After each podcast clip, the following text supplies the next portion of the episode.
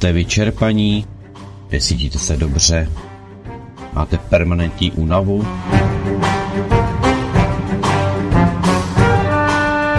A co zrcadlo? Jste spokojeni? To by to něco chtělo.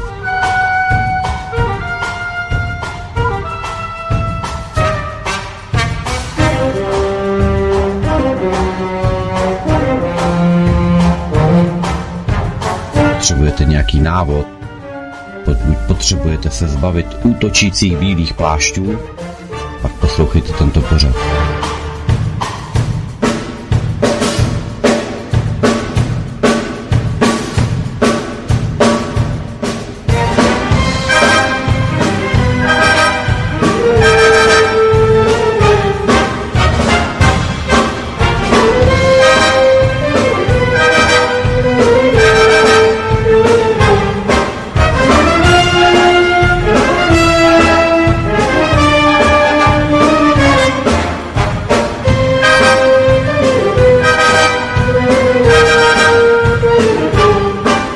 Se cítíte v mlýnici systému zdravotních pojišťoven?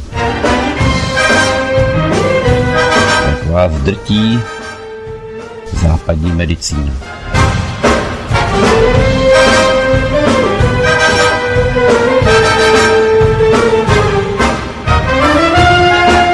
Hledáte alternativu?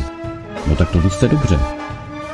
My vám totiž můžeme být velice užiteční tímto pořadem, který vám ovšem bude vyprávět. My vám totiž můžeme být velice užiteční. No a je jenom na vás, co s tím potom uděláte. Ale pokud se nechcete stát tou obětí a pokud nechcete být jejich lacinou potravou, pak jste tady dobře.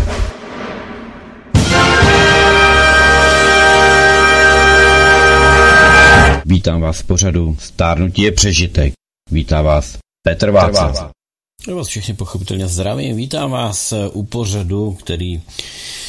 Trošku jsem to minulý týden pomotal, musím říct, takže máme druhý po sobě jdoucí. Minulý týden jsem měl vybrat nějaký pořad z té kategorie Řeklo se, stalo se, ale já jsem Jardovi poslal... Stárnutí je přežitek. V domění, že opravdu jsme měli mít Stárnutí je přežitek, no tak budeme mít dva za sebou. Minulý týden byla repríza. No a dnes tady to máme naživo, tak vás i vítám při sobotě včera. Doufám, že se vyřešili všechny potíže se serverem, pokud se nás poslouchali s Karlem.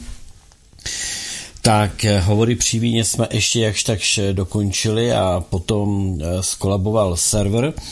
To znamená, že nešly ani stránky, ani přenášecí servery, prostě nic. A v, v vlastně celé aktuality jsme už jeli jenom tak, aby jsme měli natočeno do archivu. Takže v archivu máte pořad k dispozici, tak jak jsme ho natočili. No a dneska doufám, že už to všechno jede, že už je to všechno v pořádku, protože včera jsme to ještě s Pavlem komunikovali a Pavel Hlávka to, tu chybu našel. Jenom nebylo jasné, proč se tak stalo, takže to je otázka, jestli to bylo něčí zavinění, nějaký naschvál nebo cokoliv, nebo jestli prostě zkrátka dobře se vyskytly události v síti v rozvodu, které e, způsobily tu reakci a, a ten výpadek, výpadek těch ochranných, e, ochranných prostředků, aby jste nevyhořeli. Každý máte doma jistič, každý máte doma pojistky, takže máme, máme zabezpečeno, pokud máte moderní domácnost, tak máte ještě takové věci jako proudové chrániče třeba. Proudový chránič je velmi dobrá věc, dneska podle normy už v podstatě máte mít proudové chrániče na všech spotřebičích, které používáte v koupelně, to znamená v podstatě i na světlech, i když tam je ještě určitá benevolence, ale všechny zásuvky, které máte, ať do toho strčíte fén, ať do toho strčíte holící strojek, ať do toho strčíte pračku, cokoliv, tak všechny zásuvky, které máte v, v koupelně nebo ve sprchovém koutě, respektive tam, kde máte sprchový kout, tak je už podle normy povinnost mít proudový chránič. Je to dobrá věc, protože jakmile se na takzvaném nuláku proti zemi objeví třeba třicet miliampér, což je věc, která vás nezabije, ale evidentně se něco stalo, to znamená, že zkratoval se motor vašeho fénu, nebo, nebo vám spadl fén do vany. Víte jak? V těch filmech, jak se vraždilo, ne? Vždycky manželka se, manželka se to s, koupe ve vaně, manžel jí fouká vlasy, šup, fén mu upadne do vody, rána, čuch, manželka natažená, stichla, tichá domácnost, muž se jde dívat na fotbal.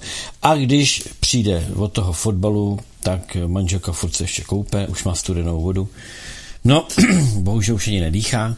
Takže to jsou takové ty, už to dneska nejde, protože v takovém případě by pochopitelně zafungoval ten proudový chránič. Proudový chránič je v podstatě trošku něco jiného, než než klasický jistič. Klasický jistič má ten, máte udělaný tak, že když se tam, když tam vyletí proud na fázi, na fázi, když vyletí proud, to znamená, to se stane při zkratu, to se stane při takovýchto událostech, víte, že vám jistič vyrazí i žárovka, která vám praskne třeba, protože tam dojde k nějakému proudovému rázu, ale na fázi, ve fázi, tak, to, tak ten jistič zafunguje.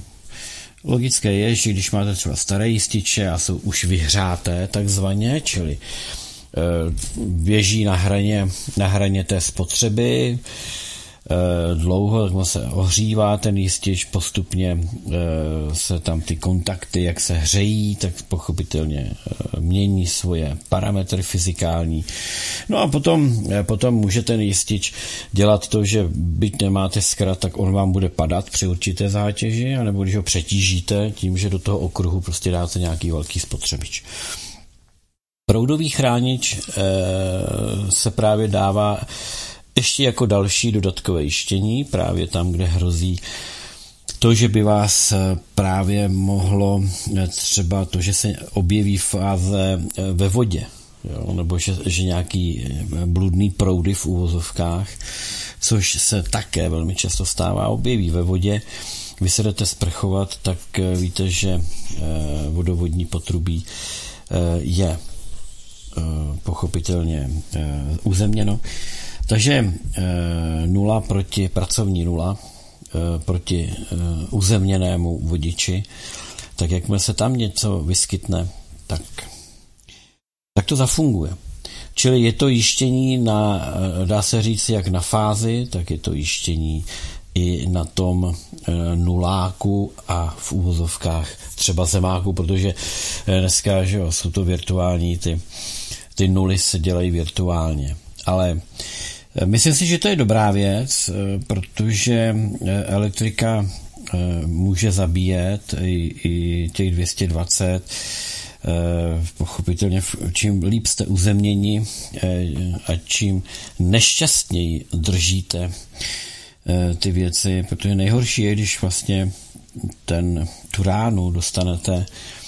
Když, vám, když stojíte, dejme tomu, a jde vám to ruka, noha, tak je to ještě docela dobré, protože to, to mine vlastně centrum jak míchu, tak to mine pochopitelně srdce zpravidla, i když jsme vodiví, že jo, tak ale není to, není to přímo přes. Nejhorší je, když to dostanete ruka ruka, vám to přesně proběhne přes tu zónu, kde máte srdce, a ten, ten ráz vám v podstatě může způsobit zástavu nebo defibrilaci, to znamená, že se vám to srdce rozeběhne prostě úplně špatným způsobem. Tak, jak se startuje těma žehličkama, ve filmech jste to viděli, tak vlastně tohleto vám může způsobit úplně stejný problém, ale opačně, že vám to tu, že vám to tu zástavu způsobí. Víte, že když dostanete ránu od od toho, od té elektriky, takže člověk se z toho chvilku zpamatovává. Já pamatuju, u nás ve vesnici byl velice šikovný člověk, měl hezkou mladou manželku, měl, měl hezké děti, byl neskonale šikovnej, furt něco vymýšlel, pořád něco tvořil, měl, dokonce pro děti udělal doma takový ty, ty auta s tím sběračem, jak jsou na pouti, aby se tam dalo jezdit, takovýhle motokáry. Byl neskonale šikovný a byl to elektrikář. Elektrikář, který, bohužel víte, jak to je, někdy, někdy ta znalost těch věcí otupuje tu pozornost. A on také opravoval televizory. No a nějak tak o Vánocích nebo okolo Vánoc jim zlobila televize. Já myslím, že to byla dokonce jejich televize, že ani nešel nikomu spravit televizi. No a šách si ve starých televizích bývaly vysokonapěťový trafa, protože tam byly elektronky, byly tam, byly tam vlastně ty obrazovky na principu výboje, byly tam elektrody. Takže to vysokonapěťový trafo koupil od toho vysokonapěťového trafa, protože tam byla ta pastička, že jsou tam kondenzátory a tak dál. Ve všech spotřebičích, kde jsou kondenzátory, můžete koupit, i když máte vytaženo ze zdi. Jo? A ta televize je, byla o to horší, že se tam mohly kombinovat ty věci kondenzátor versus vysokonapěťový trafo. No a jemu se právě přihodilo, že, si, že dostal ránu od toho vysokonapěťového trafa. Nebyla to jeho první v životě. Byl po angíně, měl zrovna, tedy nebyl úplně v kondici. Srdeční zástava už ho nerozdýchali. Chlap mladý do čtyřiceti. Takže neradno si s elektřinou zahrávat, takže jakékoliv kutilství bych řekl. Dneska na, na internetu máte obrovské množství informací i těm věcem, které dřív třeba znali jenom profíci a odborníci. Takže pokud si chcete udělat nějaké, řeknu, zásahy kutilským způsobem, někde si natáhnout, někde zásuvku si přidat nebo cokoliv, tak se, tak se vzdělejte, pusťte si to, jak se ty věci dělají, jak to udělat co nejlépe, aby jste nezpůsobili sobě nebo někomu nějaký problém. Nejhorší je, když se dělají různé rekonstrukce starých domů a ta rekonstrukce se dělá částečně, to znamená, že něco se nechá po staru, něco se nechá po novu. Byl jsem u zákazníků, kde, kde měli pod obkladačkama, měli zaobkladačkovanou normálně zásuvku z dvě stě dvacet a sáhl jsem si na obkladačka, koupil jsem a proti, proti pračce, která byla pochopně uzemněná a ještě přes vodu, tak jsem koupil takovou prdu, že jsem si sednul z toho. A oni říkají, jo, jo, jo, to se občas stane a my nevíme, jak se to děje. No tak klasika. Takovouhle věc mít doma v kuchyni a mít malé děti, to je docela hodně nebezpečný. Já osobně bych už druhý den vzal kladivo, rozsekal bych to tam na tom místě a řešil bych to. No. Jsme se dostali, vidíte, tak jako k té elektřině. Kdo má dneska svátek? Dneska jsou tři králové. My tři králové jdeme k vám, jak se zpívá. Kašpar, Melichar, Melichar, Baltazar. Začneme Melicharem. Melicharu, a oni existují, nemyslete si. Melicharu je dvacet v naší republice. Nevím, jestli je to král, ale určitě je dvacet Melicharů. tisíc tři sta deset. tisíc tři sta deset nositelů tohoto jména. Takže to máme dvacítku. Pak máme Baltazara. Šup, už jsem tady. Baltazar, kde pak seš, Baltazare? E, Baltazar devět. dva tisíce sto deset příčka. Čili to už máme dvacet devět oslavenců dneska. A teď už nám zbývá jenom Kašpar. Kašparů. Příjmení jako Kašpar je hodně. Nemyslete to, ale jmén je nositelů dvacet tři. tisíc dvě stě dva příčka.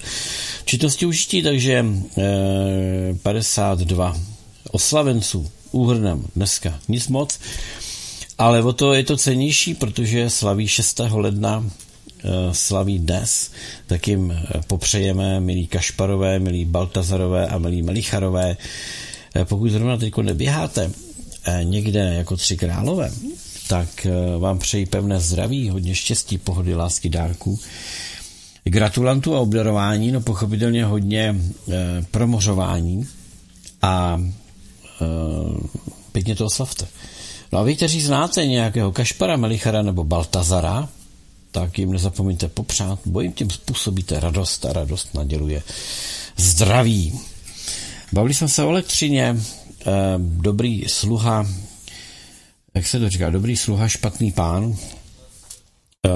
Je to, je to tak, že všechno, co člověku de facto pomáhá, mu také může nějakým způsobem ho poškodit, tak musíme být obezřetní a musíme respektovat zásady a pravidla, jak takovou věc, jako je elektřina, užívat. To ještě, to ještě v podstatě se ani nebavíme o takových věcech, jako je třeba stejnosměr, který vám dává fotovoltaika. To je, to je taky docela... K tomu mám taky respekt, protože když koukám třeba, co tam teče, když, to, když se to rozjede a svítí sluníčko a teče vám tam padesát, teče vám tam šedesát amper do těch baterek, tak je to úctyhodné. Pochopitelně, když startujete auto, tak těma káblama, které vedou ke startéru, tak taky jako neteče zrovna málo. To jsou taky desítky amper, padesát, šedesát amper. Startovací proud v zimě, když ten motor je stuhlej, klidně osmdesát amper. Takže e, proto jsou ty kabely takový tlustý, jak se říká. Tlustý. Mají velký průřez. No, já osobně tedy k elektrice mám respekt, protože jsem elektrikář. Pro mě asi nejsilnější zážitky, když jsme na elektrárně, když jsme na elektrárně řešili nějaké záležitosti, když byla generálka a při generální opravě se odstavil ten jeden blok, tak ale některé věci byly párové, to znamená, že mělo to mělo to jak bych to řekl něco, něco některá, byly to ty kotle byly třeba první, druhý jakoby část té elektrárny, tak měly určitá zařízení společná. To se projevovalo třeba tak, že v jedné hale na jedné straně byly obrovské vypínače a spínače a různé ochranné prvky pro jeden blok, třeba pro jedničku, a proti tomu z druhé strany byly pro dvojku, pro druhý blok. Ale bylo to v jednom sále. Díky tomu tam uhořeli nějací lidé, protože si spletli tu stranu, překonali několik rojištění, kterými to bylo zajištěno, a e, prostě, prostě si mysleli, že to zařízení pracuje špatně, a překonali ho násilím. E, zrovna tak některá hospodářství byla také pro dva bloky, a tak když vlastně jeden blok se odstavil do generálky, tak třeba transformátor byl taky e, pro dva bloky. Takže byste si představili transformátor, tak z toho transformátoru, nebo ten transformátor byl připojený, generátor, transformátor byly propojený ne nějakýma drátama, kabelama nebo něčím, ale trubkama. Ta trubka měla průměr nějakých dvacet pět centimetrů a ta trubka sloužila jako váš kabel v zásuvce. Takže takovýhlema trubkama se ten výkon vedl do toho trafa, No a nebo to byly, nebo třeba na šesti tisících voltech, to byly motory, které poháněly olej, vodu a tak dál, čili doma máte třeba motor na dvě stě čtyřicet, pak máte motor na, říkalo se na tři sta osmdesát, že jo, dneska se říká na čtyři sta volt, čili třífázovej.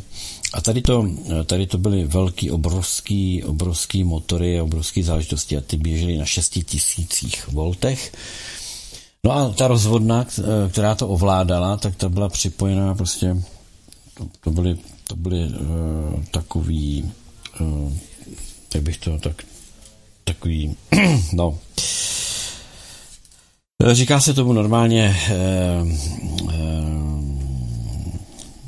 Mělo to, mělo to, dejme tomu, rozměr patnáct, tloušťku patnáct centimetrů, tloušťku jedna celá pět a byly to hliníkové, eh, hliníkové pásy, pasovina taková, eh, ta se šroubovala na několika místech a když se to zajistilo, tak se to zajistilo tak, že se rozpojila, tady ta pasovina, třeba metr se vymontoval. Ale když jsem třeba seděl potom na, na, na, tomhle, na tyhle ty pasovině, na ty odpojený, když jsem seděl a třeba jsme tam montovali nějaký naše snímače a, a různý monitoringy, kterýma jsme hlídali proud, napětí a, a frekvence a takové věci. A ono, ono to muselo pochopitelně všechno fungovat. Tak jsme na tom seděli a byl to hrozně špatný pocit. Prostě jako sedíte na tom a říkáte si, ty, jestli nějaký magor někde přišel, ty to tam dal, ty jo, zapne to. Bylo to, byl to velký respekt, jako jo. Sedíte na něčem, co kdyby někdo zapnul, tak schoříte jak papír. A stalo se to, jo. Stávaly se různé věci, prostě tam fungujou stovky lidí, stovky lidí něco dělají, každý dělá to svoje a někdo někde to musel skoordinovat tak, aby nenastal problém. No a to víte, tak občas se stalo, že někdo selhal. Naštěstí to nebylo často, ale tu a tam takové případy nastaly. Tak to jenom, že ta elektrika, Uh, jako každý s ní máme nějakou, nějakou zkušenost.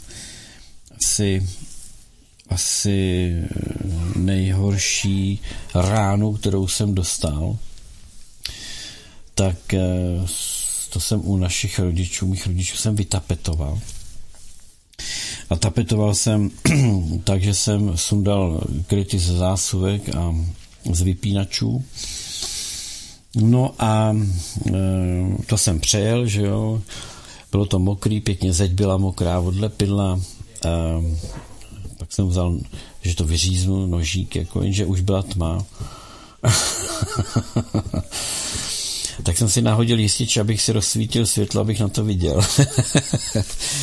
Vy jste nevěřili, jakou prdu jsem dostal od těch mokrých tapet. Takže člověk někdy se zachová absolutně proti zdravému rozumu, když vám to pak někdo vys, jakoby vykládá, jakoby vypráví, že to třeba někdy může mít i fatální důsledky.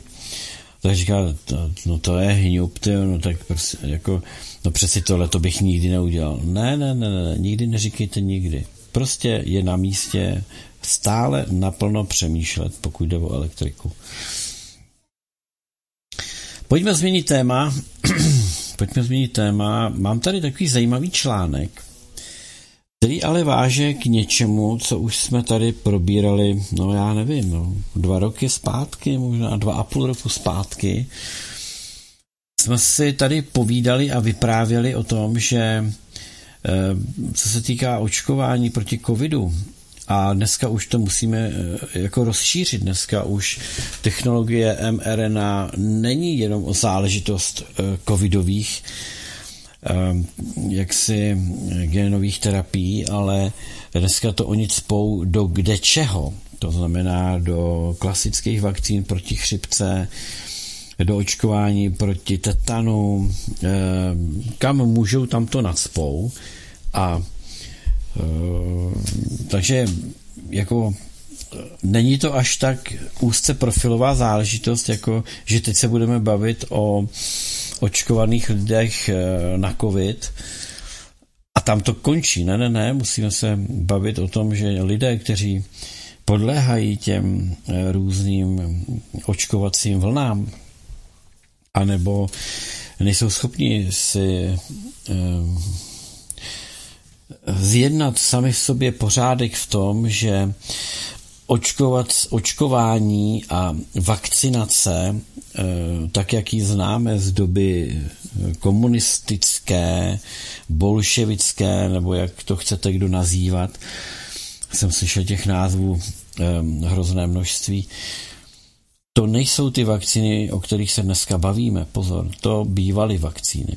To bývaly opravdové vakcíny, na tom principu oslabených, oslabených nějakých burcovačů té nemoci, aby si tělo na základě toho, že dostalo oslabenou, oslabenou chřipku v úvozovkách, tak aby si tělo vytvořilo obranné látky.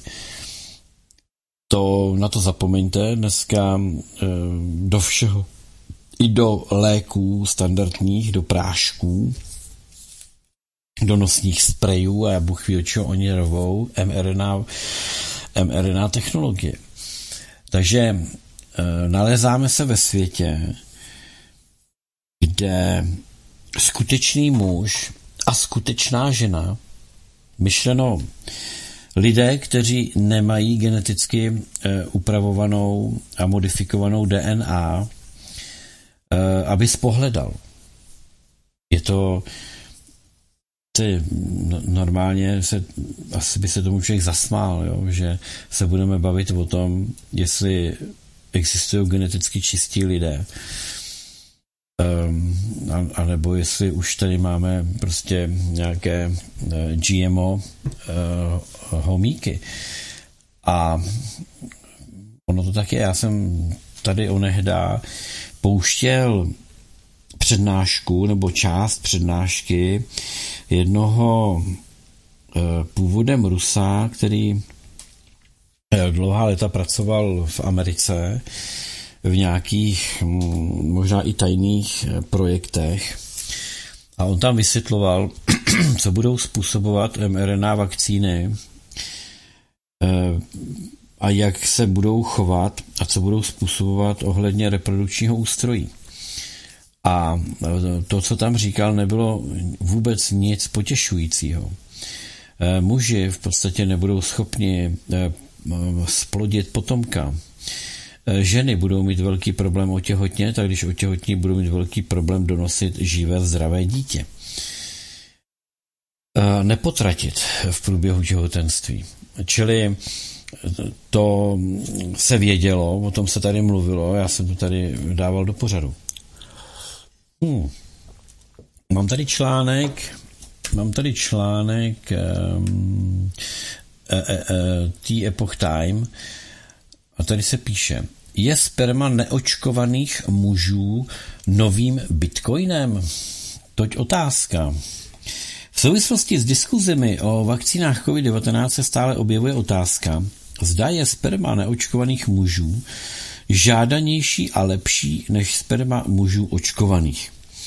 Sperma neočkovaných lidí je nový bitcoin. Tato zpráva, která se v létě dva tisíce dvacet jedna rozšířila médií, dosud stále zaměstnává nejedno médium. Deník Epoch Time tuto otázku prozkoumal. Je po spermatu mužů, kteří nebyli očkováni proti covid devatenáct, skutečně velká poptávka? Existují cenové rozdíly mezi očkovaným a neočkovaným spermatem nebo diferenciace v databázi? A jak spermobanky hodnotí kvalitu spermatu? Jaké jsou zkušenosti s možnými problémy při otěhotnění po početí s očkovanými spermiemi? O zodpovězení těchto otázek jsme požádali spermobanky v Erlangenu a Berlíně a také T F P Sperm Bank German GmbH a Evropskou spermobanku se sídlem v Dánsku. Lékařský ředitel Erlang, Erlangenské spermobanky reagoval na dotaz Epoch Time rozhořčeně. Nevidíme, že by země byla placatá, ani že by se sperma neočkovaných mužů nějak lišilo od spermatu mužů očkovaných, zdůraznil doktor Andreas Hamel. Mezi vzorky spermatu očkovaných a neočkovaných dárců nejsou empiricky vůbec žádné rozdíly a v erlangenské spermobance nejsou ani žádné cenové rozdíly. Evropská spermobanka potvrdila, že existuje poptávka po spermatu neočkovaných. Tato poptávka je však velmi nízká. Samotná databáze nerozlišuje mezi očkovanými a neočkovanými dárci. V odpovědi se rovněž uvádí, nemáme žádné důkazy o tom, že by vakcína ovlivňovala kvalitu spermatu. Na další otázky společnosti neodpověděly. Další dvě spermobanky na dotaz ani nereagovaly. Hledání dárců prostřednictvím soukromých platform. Kromě obvyklých spermobank existují také různé online platformy, jako je spendesperma tečka com nebo semen spender pomlčka geschucht tečka d. Zde je nepochybně poptávka i nabídka po soukromém dárcovství spermatu od neočkovaných mužů. Na rozdíl od spermobank zde není povinné zdravotní vyšetření muže a jeho darovaného spermatu. Objasnění této skutečnosti je na smluvních partnerech. Již v lednu dva tisíce dvacet tři se přihlásil lesbický pár z Durinského lesa, který si chtěl zajistit potomka. V červnu dva tisíce dvacet tři zveřejnil své přání soukromého dárcovství spermatu také heterosexuální pár po neúspěšných pokusech o otěhotnění. Zvláště důležité je pro nás, aby dárce nebyl očkovaný, uvádí se v inzerátu. I z jiných zemí přichází zprávy, že o sperma neočkovaných mužů je velký zájem. Jonathan Rinaldi, známý sperminátor v U S A, založil vlastní skupinu na Facebooku, aby zaplnil existující mezeru na trhu, jak informoval server Daily Mail. Skupina, která má asi dvě stě padesát členů, již pomohla mnoha lidem úspěšně založit rodinu. Nevěřím vládě ani farmaceutickému průmyslu a nepotřebuji, aby mi někdo píchal něco, o čem ani nevím, co to je. Cituje Daily Mail Rinaldiho. Podle společnosti Cryos, jedné z největších amerických spermobank, bylo jen velmi málo zákazníků, kteří požadovali informace o neočkovaných dárcích. Úřady popírají nevýhody očkování proti covidu. Oficiální orgány ve skutečnosti popírají souvislost mezi neplodností a covidovými vakcínami. V rozsáhlých testech, provedených před schválením vakcín, nebyl prokázán výskyt neplodnosti žen ani mužů. Tvrzení, že vakcína proti koronaviru způsobuje neplodnost, je nepravdivé. Uvádí se na internetových stránkách infektionschutz tečka d. Za nimi stojí Spolkové centrum pro zdraví vzdělávání B Z G A, Institut Roberta Kocha, R K I a Spolkové ministerstvo zdravotnictví. V této souvislosti se orgány odvolávají na výsledky studie z U S A, která byla provedena v Miami na přelomu prosince dva tisíce dvacet a ledna dva tisíce dvacet jedna. Vědci dospěli k závěru, že vakcíny proti covidu na bázi mRNA nemají žádný vliv na plodnost mužů. Tak jako pokud uh, už jsou takhle neplodný, tak jo. V rámci výzkumu však byly analyzovány pouze vzorky spermatu čtyřicet pět zdravých mužů ve věku osmnáct až padesát let. Vzorky spermatu zahrnovaly jeden vzorek před očkováním a sedmdesát dní po druhém očkování. Sami výzkumníci uvedli, že výsledky studie nelze zobecňovat. Jednak kvůli malému počtu účastníků, zejména mladých zdravých mužů, jednak kvůli krátké době sledování a absenci kontrolní skupiny.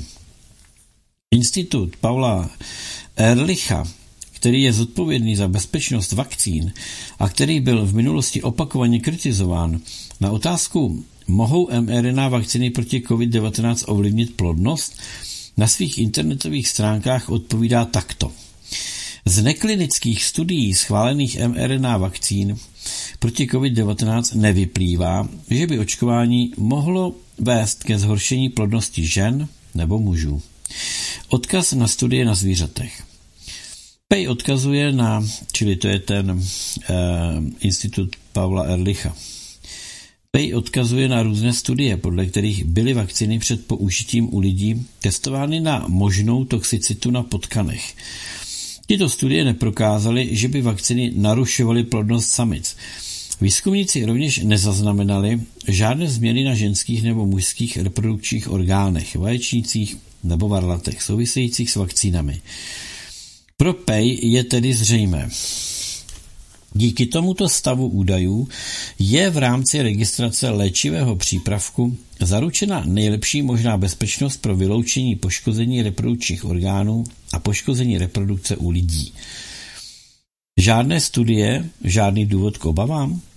V rámci klinických registračních studií covidových vakcín nebyla otázka možných účinků vakcín na reprodukční schopnost zkoumána. Takové studie nelze nalézt ve vědeckých publikacích ani tři roky po zahájení očkování. Nedostatek studií však znamená pouze to, že výzkum reprodukční schopnosti v souvislosti s očkováním vakcínou proti covidu není dostatečný a nikoli to, že není důvod k obavám. Přední vědci nyní poskytli důkazy o tom, že se spike proteiny mohou po očkování vakcínou proti covidu šířit po celém těle, včetně reprodukčních orgánů. Dnes již zesnulý renomovaný patolog profesor eh, Arne Burkhardt je nalezl i ve varlatech zemřelých mužů a vyjádřil své znepokojení. Je však také známo, že kvalita spermatu se v důsledku infekce koronavirem snižuje. V červnu dva tisíce dvacet tři vědci z Evropské společnosti pro lidskou reprodukci a embryologii ve své studii prokázali, že nižší koncentrace spermií se může objevit po více než třech měsících, a to i po mírném průběhu covidovém onemocnění a že bylo možné zjistit méně životaschopných spermií. Domníváme se, že lékaři by si měli být vědomi škodlivých účinků viru SARS-kov dva na mužskou plodnost, uvedla profesorka Rochi Newes Kolonše, vědecká poradkyně mezinárodní skupiny U R při vědeckém oddělení pro reprodukci v Madridu. Imunolog. Vliv očkování proti covidu na spermie nelze vyloučit. Deník Epoch Time se zeptal imunologa doktora Kaje Klapprota na nejnovější poznatky o kvalitě spermií, ať už od neočekávaných nebo očekávaných, ať už od neočkovaných nebo očkovaných mužů, řekl. Jak ukázaly různé vědecké studie, infekce virem SARS-kov dva může způsobit zánět v mužských reprodukčních orgánech a tím zhoršit kvalitu spermií. Na druhou stranu by se mnohé vedlejší účinky očkování podobaly příznakům, které se objevují i po infekci koronavirem. Proto by byl možný vliv očkování na kvalitu spermií a mužskou plodnost docela dobře představitelný, řekl doktor Klapprot. A dále. Nicméně rozsah, v jakém vakcíny založené na genu covidu takové účinky způsobují, byl dosud jen málo prozkoumán. Po očkování by mohlo dojít k zánětlivým reakcím, to jest zánětu v různých tkáních. Podle imunologa by proto bylo možné předpokládat, že spermatogeneze, to jest tvorba spermatických buněk, by mohla být očkováním vakcínou proti covidu také ovlivněna. Od začátku očkovací kampaně bylo jakékoliv narušení plodnosti vyloučeno s odůvodněním, že proto neexistují žádné důkazy. Zároveň se však po takových indicích aktivně nepátrá a očkovací status se při výskytu problému s plodností zpravidla nezaznamenává, kritizuje doktor Klapprot. To by však bylo nutné, pokud by se chtělo empiricky zjistit, zda existuje souvislost mezi neplodností a očkováním proti covidu. Celkově z toho lze usuzovat. Otázku, zda sperma neočkovaných lidí je skutečně nový bitcoin, nelze zodpovědět obecně. Pokud to chcete vědět jistě, nechte si vzorek spermatu analyzovat v laboratoři. Článek původně vyšel na stránkách německé redakce Epoch Time. Tak co si z toho, co si z toho vlastně všichni vezmeme? Vezmeme si z toho to, že zase velká mlha velké ambiciozní lži. Víte, když budeme, když budeme předpokládat, že existuje riziko, nakonec celou tu záležitost skrze spike proteiny a všechny ty věci vysvětloval ten odborník, kterýho jsem vám tady pouštěl zhruba před dvěma lety na té přednášce, tak máme tady, máme tady pochopitelně i určité odtajněné informace od Pfizeru. Víme, že Pfizer sám v, v těch studiích jak si ukládal v studiích. Chtěl zpětnou vazbu, která se vůbec neposkytovala. To znamená, že těhotné ženy neměly přicházet do styku s očkovanými lidmi a tak dál, tak dál. Čili bych to asi řekl, ono to bude kus od kusu jiné. Pokud se budeme bavit o skutečných lidech, tedy o lidech, kteří mají lidskou D N A, tak bych to neviděl jako riziko, ale spíš bych to viděl jako programový záměr poškodit plodnost. A pokud bychom se bavili o různých typech biorobotů a jiných bytostech, než které mají lidskou D N A, tu prapůvodní, no tak tam pochopitelně to bude asi to zjištění různé, opravdu kus od kusu, podle toho, jak bývá naprogramován ten, to, to, to, to D N A toho těla fyzického. Podle toho, jak, jak to ošetřili, jak to ošefovali. Čili víme, že pochopitelně některé záležitosti už jsou stavěné víceméně ve prospěch jiné skupiny obyvatelstva než ta minorita lidí. Čili lidé, pokud se o tom chceme takhle bavit, lidé by se měli pochopitelně množit, nebo no, množit. Jo, lidé by se měli množit přirozenou cestou, protože víme, proč se to tak děje, víme, kdo si to ošefovává při tom početí, víme, co se tam odehrává. A to všechno ostatní bych řekl, že je ani tak, není až tak důležité. Takže pokud chce pár lidí, skutečných lidí, chce splodit potomka, no tak asi si nebude k tomu brát nějakou asistovanou reprodukci, nepůjdou do žádného ústavu. Přidrží se rád, které jsem tady minulý týden, to tady zaznělo, nebo si načtou jiné rady.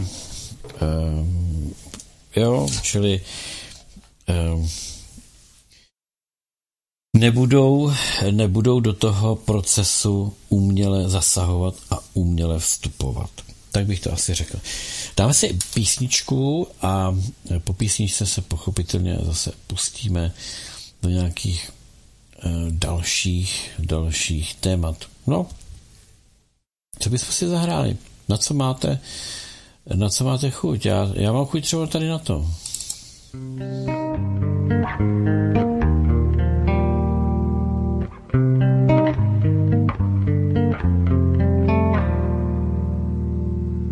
Odpočiň si,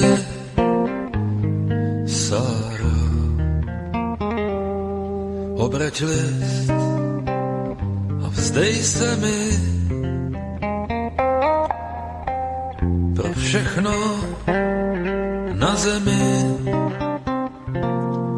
u tvých nohou, Sáro, pamatuješ?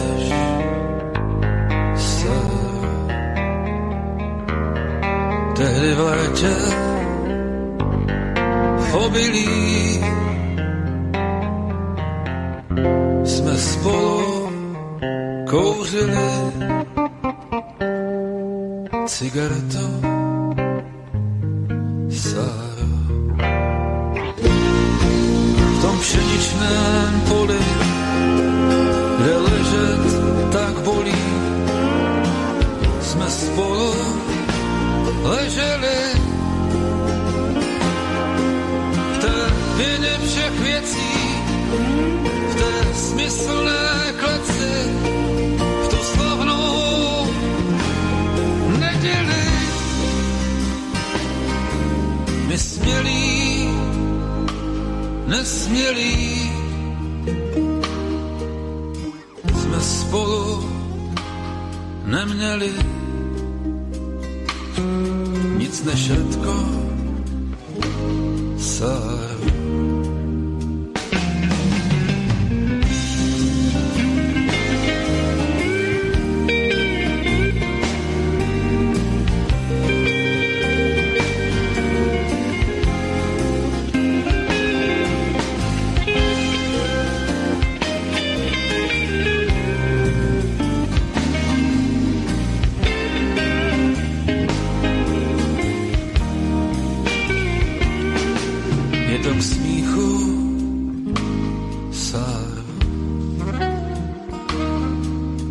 Tehdy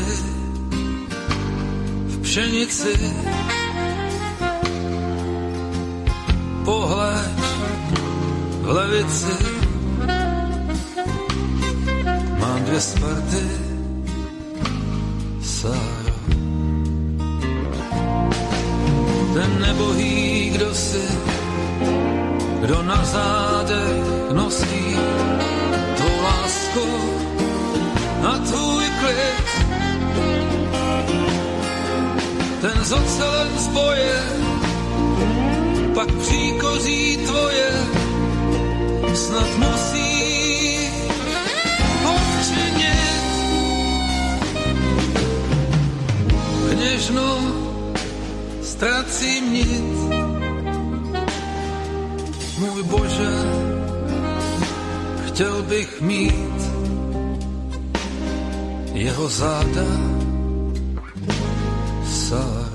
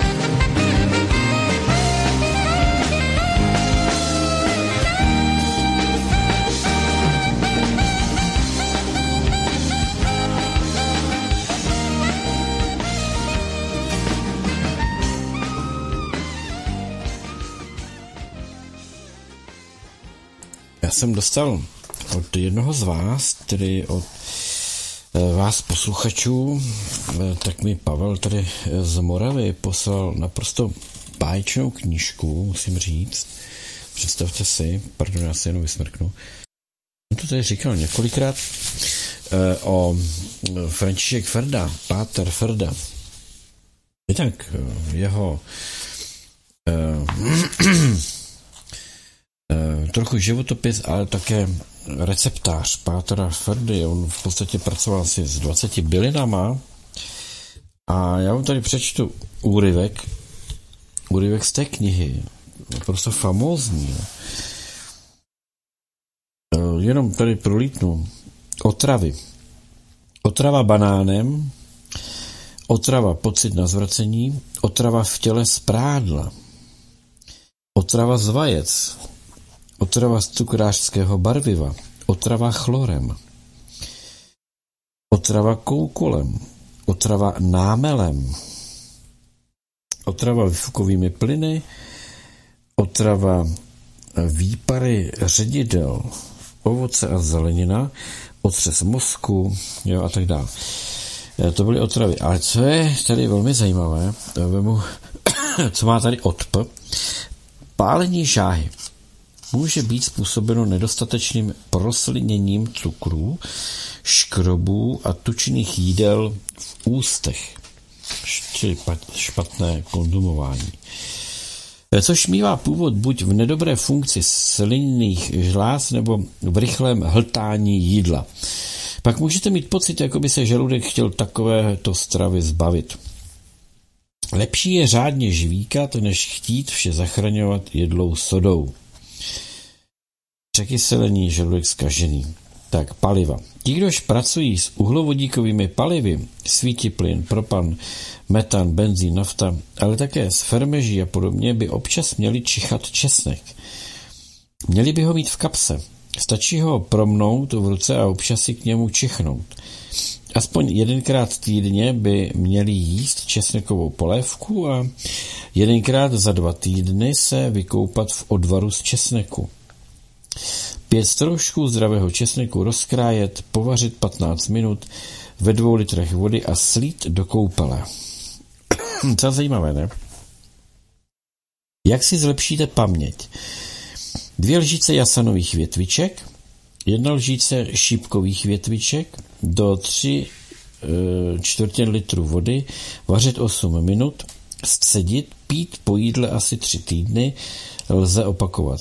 Vhodné ve vyšším věku, ale i pro studenty. Pampeliška. Za A šest květů na půl litr vody, vařit sedm minut nebo naložit do cukru, pije se po jídle na zlepšení trávení a také na celkové posilnění. Za B. Mezi potraviny bychom měli zařadit rovněž pampelišku, nejen občas ve formě čaje, jelikož významně pomáhá trávení bílkovin.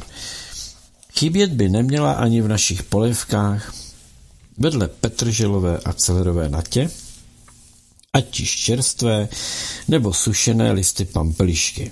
Podobně příznivě působí na činnost jater. Paratyfus. Pít čaj, česnek, celerová nať, dezinfikuje bezinky, plody. Nebo postupovat jako u průjmu. Pít čaj z kostivalu. Pečivo a chléb by měly být dobře propečené, jinak v nich zůstávají zbytky kvasnic. Ty působí špatně na trávení a činnost slinných žláz, které pak omezeně produkují pepsin, nutný k štěpení cukrů, škrobů a tuků.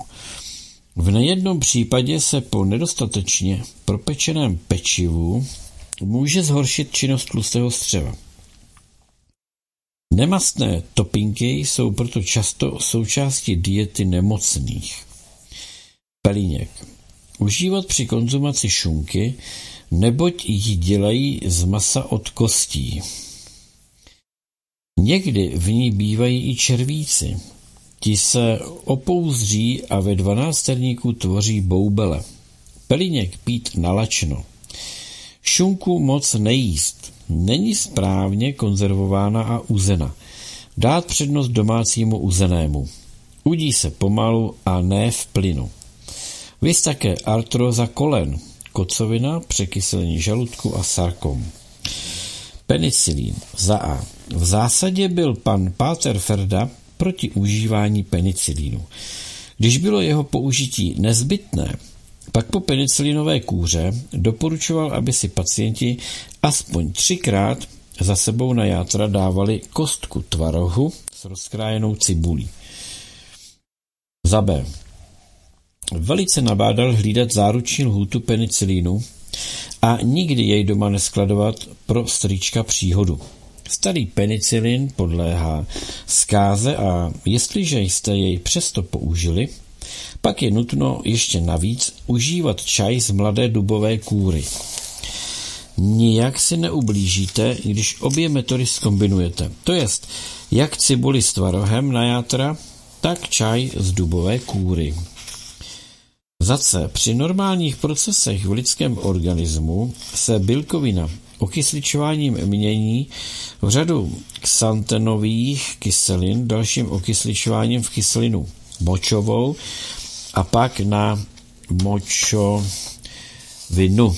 Když se do těla dostane antibiotikum, ať již ve formě léku nebo nepřímo ve formě plísně z krmiva, pak začne na bílkovinu působit. Brzdí její okysličovací proces a vrací ji zpátky přes aminokyselinu k dusík, přes aminokyseliny k dusíku. Tak například vznikají úbytě, vysychání míchy. Těmi často trpěly děti, které pily mléko krav krmených plesnivými otrubami nebo plesnivým obilím. Viz také vápník. Zade penicilin může za tři dny pacientovi zlikvidovat velké množství červených krvinek. Pepř. Respektive petrolej. Za A. V minulosti se často používal k mazání bolestivých míst nebo stuhlých částí těla. Toto léčení v uvozovkách je třeba rozhodně odsoudit. Používal se však nejen zvenčí, ale i vnitřně, například při černém kašli a podobně, což je jistě škodlivější. Někdy se dokonce doporučuje k vnitřnímu použití jako prostředek vhodný proti rakovině. Za B. Mazání zad petrolejem mohlo vést k vysychání míchy. Tento nedostatek se mohl také zdědit. Páter Ferda uváděl případ chlapce. U něhož již ve dvou letech zjistil vysychání míchy. Šlo o důsledek faktu, že se jeho prarodiče mazali petrolejem. Dítě přestalo chodit. Tento dědičný prohřešek, jestliže se na něj přišlo včas, bylo možné napravit. Kdyby se zjistil v pozdějším věku a navíc se neznala příčina, těžko by se dítěti pomohlo. Mnohem tragičtější jsou případy, kdy se petroleje používalo jako kloktadla, což mohlo způsobit nedorostlé patro u některého z potomků v příští generaci. Tam již bylo těžko cokoliv napravovat a pan Páter nikdy nikomu zázraky nesliboval. Petržel má nejen potřebné vitamíny a minerály, ale také protiplísňové účinky. Plísně se do organismu dostávají zeleninou a ovocem, aniž bychom je na produktech zaznamenali, nebo ve spojení se starším octem, nakládaná zelenina, houby, okurky. Ten po půl roce od výrobního data způsobuje záněty ledvin a močových cest. Stává se dost často, že se s těmito plísněmi setkáváme. Proto je důležité mít dostatek čerstvé i nasušené natě pro zimní období. Kořen petržele má rovnocennou léčivou hodnotu. Totež platí pro kadeřavou petržel. Pivo. Za A. Nepít, jestliže jsou na dně šlemy, když obrátíme lahev dnem vzhůru, a vůbec pivo omezit. Lze pít pouze plzeňské, i to jen skleničku před jídlem. Za B. Alkohol v pivu se vlivem plísní rozkládá na aceton a metanol. Takto vzniklý aceton negativně působí na ledviny. Metanol poškozuje malý mozek a oční nervy. Způsobuje zapomnětlivost. Proto není vhodné si pivo dávat ani na noc jako sedativum a uspávací prostředek. Za C. Ani populární tzv. Proplachování ledvin pivem pro zdraví z uvedených důvodů nelze schvalovat. Za E. Navíc se tato pivní plíseň usazuje ve, sklen, ve slezině a má vodomilný charakter. To znamená, že přitahuje vodu. Když se podíváme na klasické pivařské břicho, chce se nám pan Páterovi dát za pravdu. Na pleť i poholení. Pět lžic kakošky pastuší tobolky do tři čtvrtě litru vody. Vařit osm minut, slít, nechat vychladnout a přidat dva decilitry lihu nebo slivovice. Může se také použít na hojení popálenin a některé ekzémy. Plesnivé obilí. Je velice nebezpečné krmivo pro dobytek. Často bývá hlavní příčinou herpesu u dobytka. Když se tato plíseň v těle krávy rozmnoží, masem projde až do kůže. Tento příklad nás upozorňuje na jednu z nebezpečných vlastností plísní, na jejich prorůstání. Plíseň nestačí seškrabat. Když na jaře rozloupneme jabka, která jsou špatně uskladněna, cítíme plíseň v celém obsahu. Plíce zahleněné, použití cibule s karamelem. Plíce zduřené při zapocení a ofouknutí jako při rýmě. Dobré jsou obklady z jeřabinových a bezinkových větviček. Hrst do tří litrů vody, vařit deset minut, přikládat teplé čtyřikrát dvacet minut. Plicní lék. Chudobky patnáct květů, vařit sedm minut v půl litru vody, osladit karamelem, obsahují železo a vápník. Plísně za A. Proti plísním užívat obklady z česneku, kmínu a bezu. Za B. Mast, kmín, tři lžičky, tři lžičky kmínu, přeslička jedna lžička, dubová kůra jedna lžička, deset deka sádla, vařit osm minut. Zase kmín zabíjí plísně, upevňuje chrupavku. Čaj je neutrální, není projímavý. Za D. Horské slunce ničí plísně, v zimě prozářit pokoj peřiny. Za E. Sklep proti plísním vybílit. pětilitrová vlá, pět litrů vápna, jeden litr octa. Za F. Hořec proti plísním. Do jedné e, třetiny litru alkoholu dát dvě malé lžičky, pít proti plísňové chřipce, na podzim po orání polí proti kořenné chřipce. Za G. Celer a vřes na podzim proti plísním. Za H. Pampeliška na plíseň neutralizuje krev. Za I. Plíseň nohou. Tři lžičky octa, hrst pelínku, spařit, patnáct minut nechat stát, dát do tři litrů vody, pak v tom koupat nohy. Plíseň po jabku. Tři citrony nechat v octové vodě, pak omít, nakrájet i s kůrou na kolečka, dát do litru vařící vody, vařit sedm minut. Vypít půl litr a za půl hodiny další půl litr. Za K. Plísně se ničí pečením, ne vařením. Za L. Proti plísním z rybího masa, které vyvolávají jistý druh zápalu plic, i proti chřipkovému jevu vyvolanému toxiny plísní z mléka usazenými v nosohltanu je vhodné rozetřít dva až tři stroužky česneku a smíchat s tvarohem. Poté položit na horní hroty plic, opakovat tři dny a navíc čichat k rozemnutému česneku. Za M.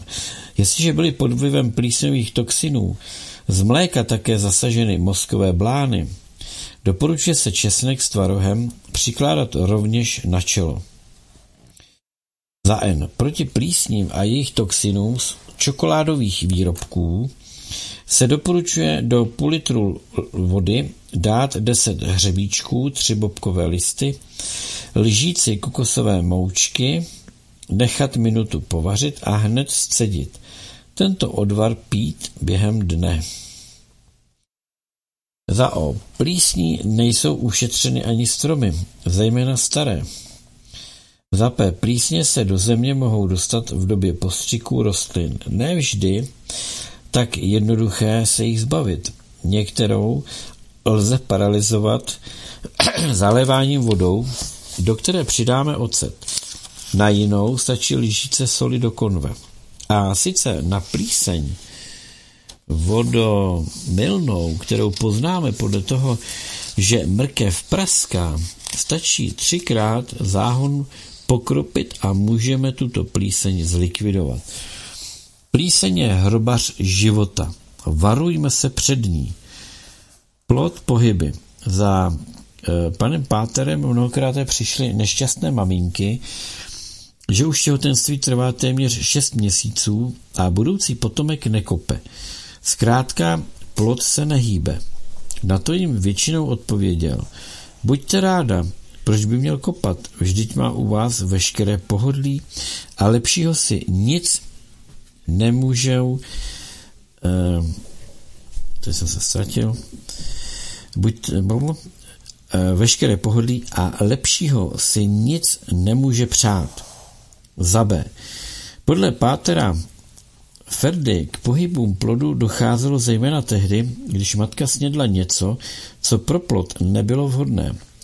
Tento svými pohyby dával najevo. Jinou příčinou, která pohyb plodu mohla vyvolat, mohla být otrava barvami z textilu, nošení prádla z umělých hmot nebo těsných oděvů. Zejména když maminka chtěla mít pořád hezkou postavu a nepřála si, aby na ní postupující těhotenství bylo příliš vidět. Pneumonie, to je v T B C v rodině, teď píše počaté dítě. Na budoucího potomka má obrovský vliv myšlení, jednání a styl rodičů. Tyto vlivy pan páter mnohokrát jasnovidně potvrdil. S tímto vlivem dokonce počítal nejen u rodičů, ale rozšiřoval jej i na prarodiče. Třeba na dědečka žijícího ve společné rodině, ten si rovněž mohl přát, aby měl budoucí potomek určité vlastnosti. Za nejsilnější vliv na budoucí dítě považoval fluidální vliv otce. Podle něho otcův vliv a jeho přání na formování budoucího potomka byly působivější než přání matky. Bez problému pan páter určoval pohlaví budoucího tvorečka.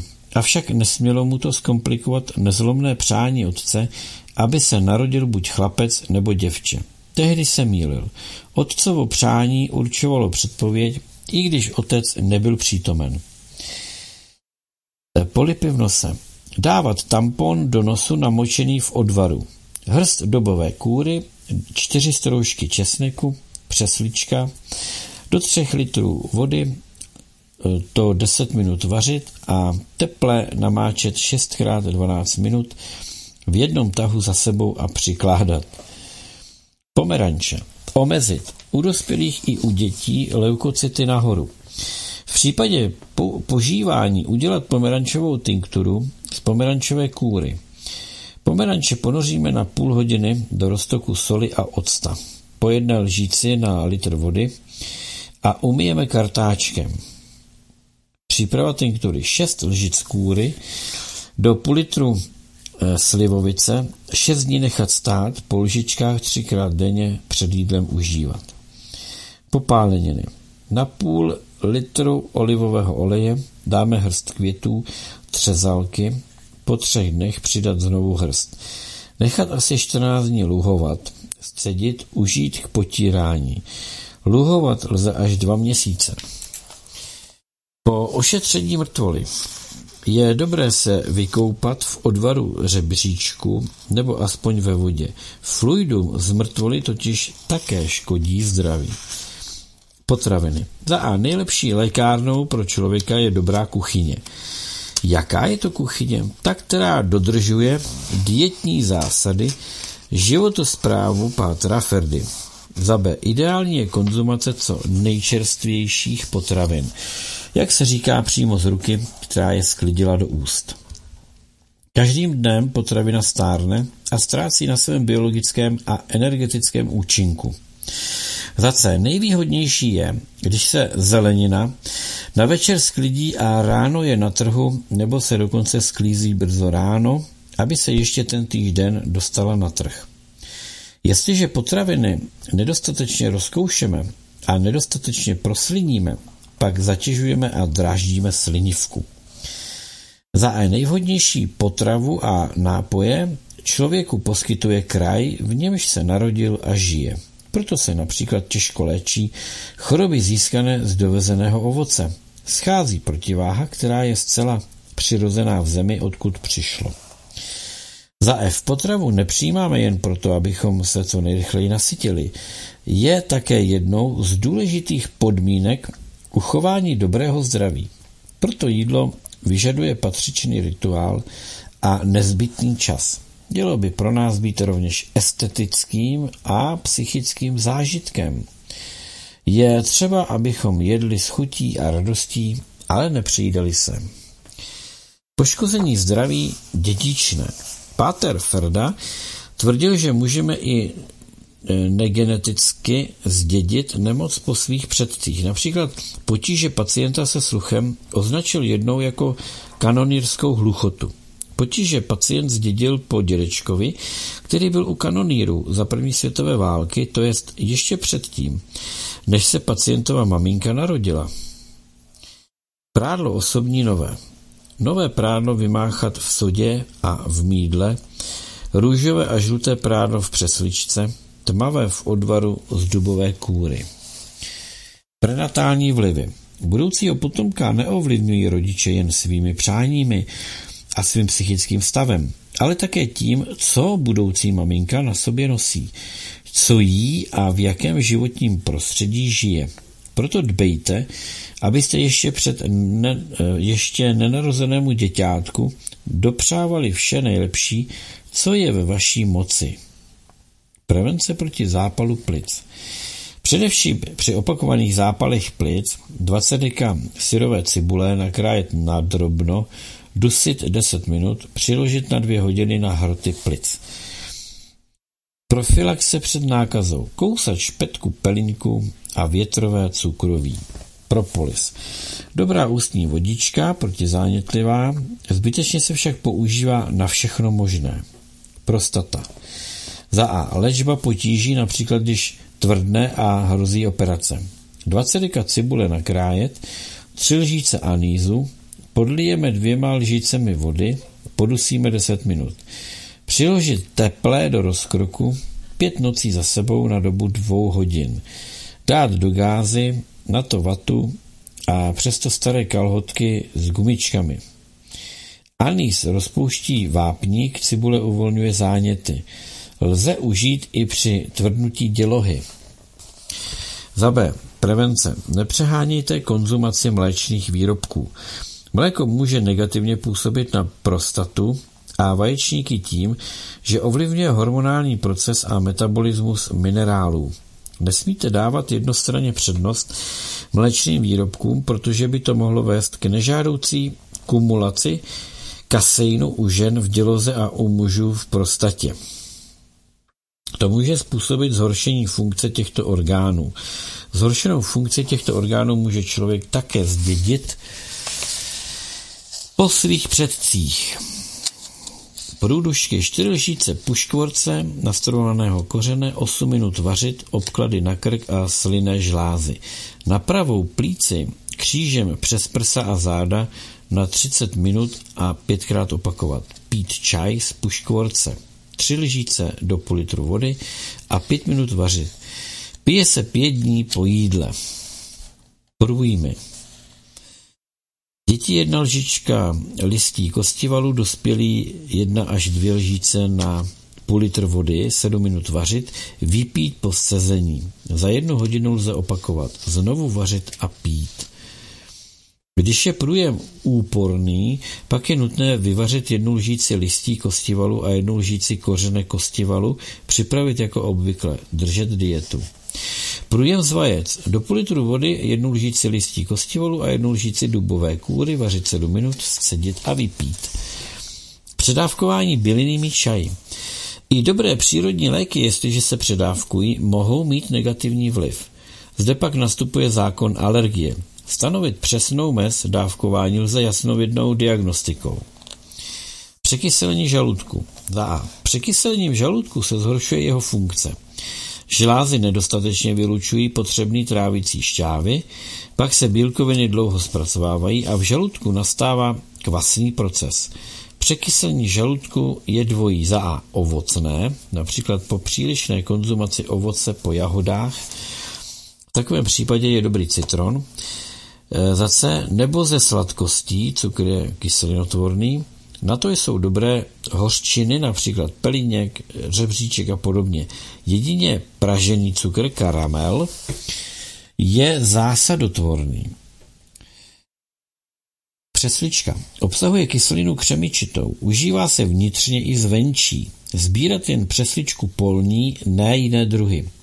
Působí rovněž jako protijed na mnoho druhů toxínů, kovové sloučeniny, rtuť, arzen a tak dále.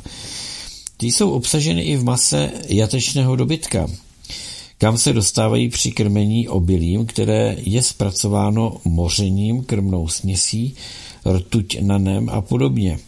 Jde také o kuřata, kachny, kapry, pstruhy. Přeslička z organismu vyplavuje také hliník. Prádlo, osobní, nové, hliníkové nádobí, žloutenka infekční, teplota zvýšená, oděvy barevné. Příušnice. Přikládat tvaroh se třemi rozetřenými stroužky česneku. Psoriáza.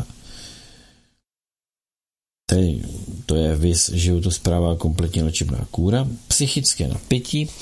Jestliže nás čeká důležité jednání, které je spojeno s psychickým napětím, stačí několik kozlíkových kapek, které nás sklidní a budeme jednat bez strachu a stresu. Punčochinové. Stejně jako punčocháče z umělých vláken, před prvním použitím ponořit do koupele z dubové kůry a feniklu. Pudinky. Nepoužívat obyčejné pudinky pro děti. Na přípravu pudinku používat majzenu, kukuřičný škrob. Dětem sladit jen karamelem. Purinové sloučeniny mají na lidský organismus negativní účinek. Nacházejí se i v některých čajích, například v gruzínském čaji. Purinové sloučeniny působí jako revmaticky, jakoby revmaticky na srdce a hlavně na stehna. Dochází tak ke specifickým revmatickým procesům vyvolávajícím únavu. A odkud je příslušná droga, odtud také musí být účinný protějšek paralyzující její negativní vlivy. V tomto případě tuto roli sehrávají vavřínové neboli bobkové listy. Ty se mají podle množství vařeného čaje do něj přidávat. Puškvorec. Puškvorec, který roste ve vodě, rády olizují ryby. Pan Páter zastával názor, že působí proti rybím plísním. Pak by se měl na základě tohoto předpokladu puškvorec vysazovat ve všech rybnících. Pilová reakce. Z jara slétá ze stromu pil, hlavně z jívy, kočičky. Z toho vznikají tzv. Pilové reakce, dráždění ke kašli, rýmě a slzení očí. Doporučuje se inhalovat česnek čtyři stroužky na půl litr vody. Viz inhalace česnekem. Pak už to je takový víc jako rakovina a podobně. Ehm, Páter Ferda, jeden z nejslavnějších léčitelů v Československu a posléze tedy v Čechách, ehm, ikona, která mnoha lidem zachránila život, mnoha lidem jak si pomohla v těžkých, v těžkých situacích, tak jenom tak jsem se začetl do té knihy a velice, velice zajímavé věci. Takže to byl léčitel František František Ferda. Je to je to od autora, který to asi není, kdo to napsal, kdo to zpracoval. Tady jsou teda věci. Věštění z kávy, no nic. E, tak, jinak tu knížku e, o Páteru Ferdu napsal Zdeněk Rejdák. Vyšlo to v Eminentu, ale tady jsem toho autora neobjevil. Je to asi ponecháno jako osobní záležitost Pátera Ferdy. No, tak. Byl to lidový léčitel, vlastně bylinář. Jeden z těch e, lidí, kteří opravdu lidem dokázali nějakým způsobem pomoci, nejenom zpovědí, ale e, skutečným, skutečnou nějakou takovouhle pomoci. Tak pojďme si zahrát písničku, ať se můžeme pustit do dalších témat. e, tady to si dáme.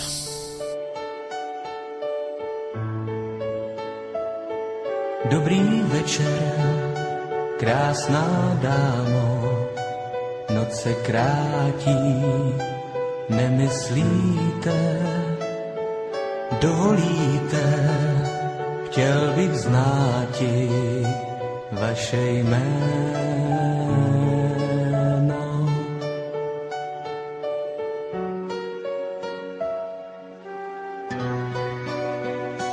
Vaše jméno, slečno. Láska.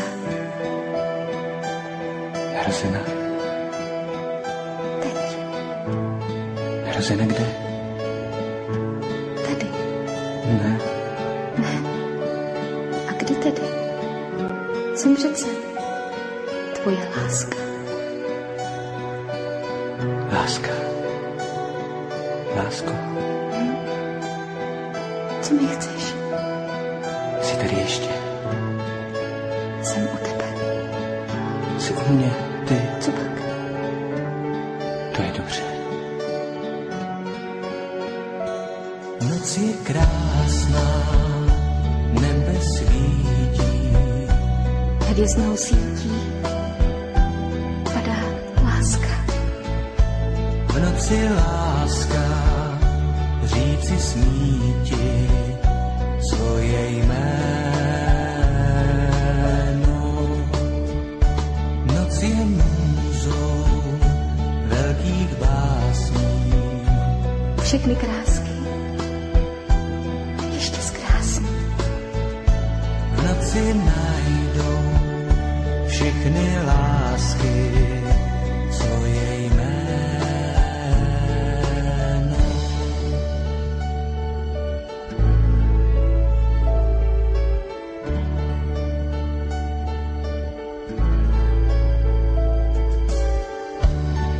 Ty, řekni mi, jak to, že ty jsi moje láska? Máš mi rád. A jak to víš? Jsem přece tvoje. Jsi barevný sen, který dýchá. Jsem živá, tak pojď přece blíž.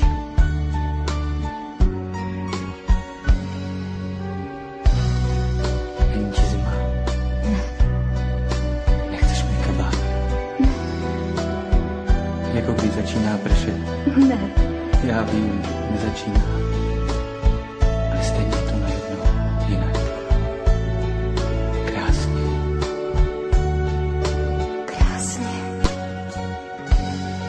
Noc je můzou velkých básní. Všechny krásky ještě zkrásní. V noci najdou všechny lásky svoje jméno. Noc je krásná, nebe svítí. Hvězdnou sítí padá láska. V noci láska říci smíti svoje jméno.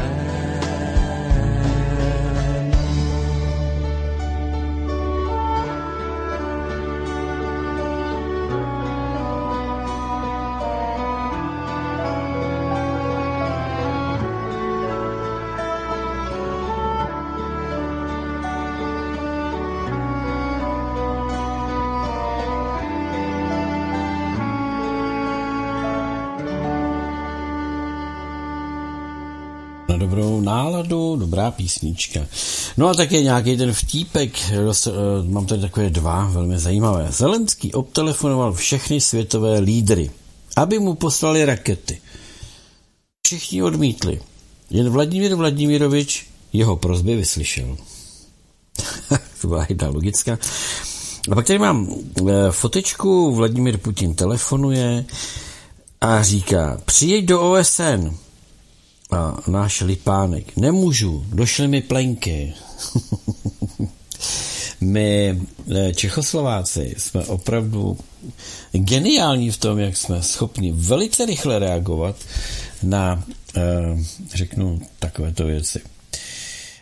Pojďme, já vám něco pustím. Mám tady... Even if I were pollinated ah, počkej, and fully vaccinated, I would admire the unvaccinated. Jasně, počkej, chlape. Určitě vydrž. Já vám to tady musím dát trošku potichu a budu vám číst titulky. Je to vzkaz pro neočkované e, zprávy. Host e, brat Wilder na nějaké americké televizi a začíná to. Toto je zpráva pro vás neočkované. I kdybych byl opylen plnou vakcinací, stejně bych obdivoval neočkované za to, že odolali největšímu tlaku, který jsem kdy zažil od partnerů, rodičů, dětí, přátel, kolegů a dokonce lékařů.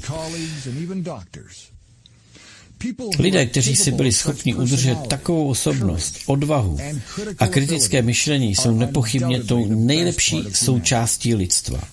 Jsou všude, ve všech věkových kategoriích, úrovních, vzdělání, stavech a názorových proudech. Jsou zvláštním druhem, jsou vojáky, které chce mít mezi svými každá armáda světla. Jsou rodiči, které chceme mít každé dítě a dětmi, o kterých sní každý rodič. Jsou to bytosti, čnící nad průměrem svých společností. Jsou podstatou lidí, kteří vybudovali všechny kultury a dobyli obzory.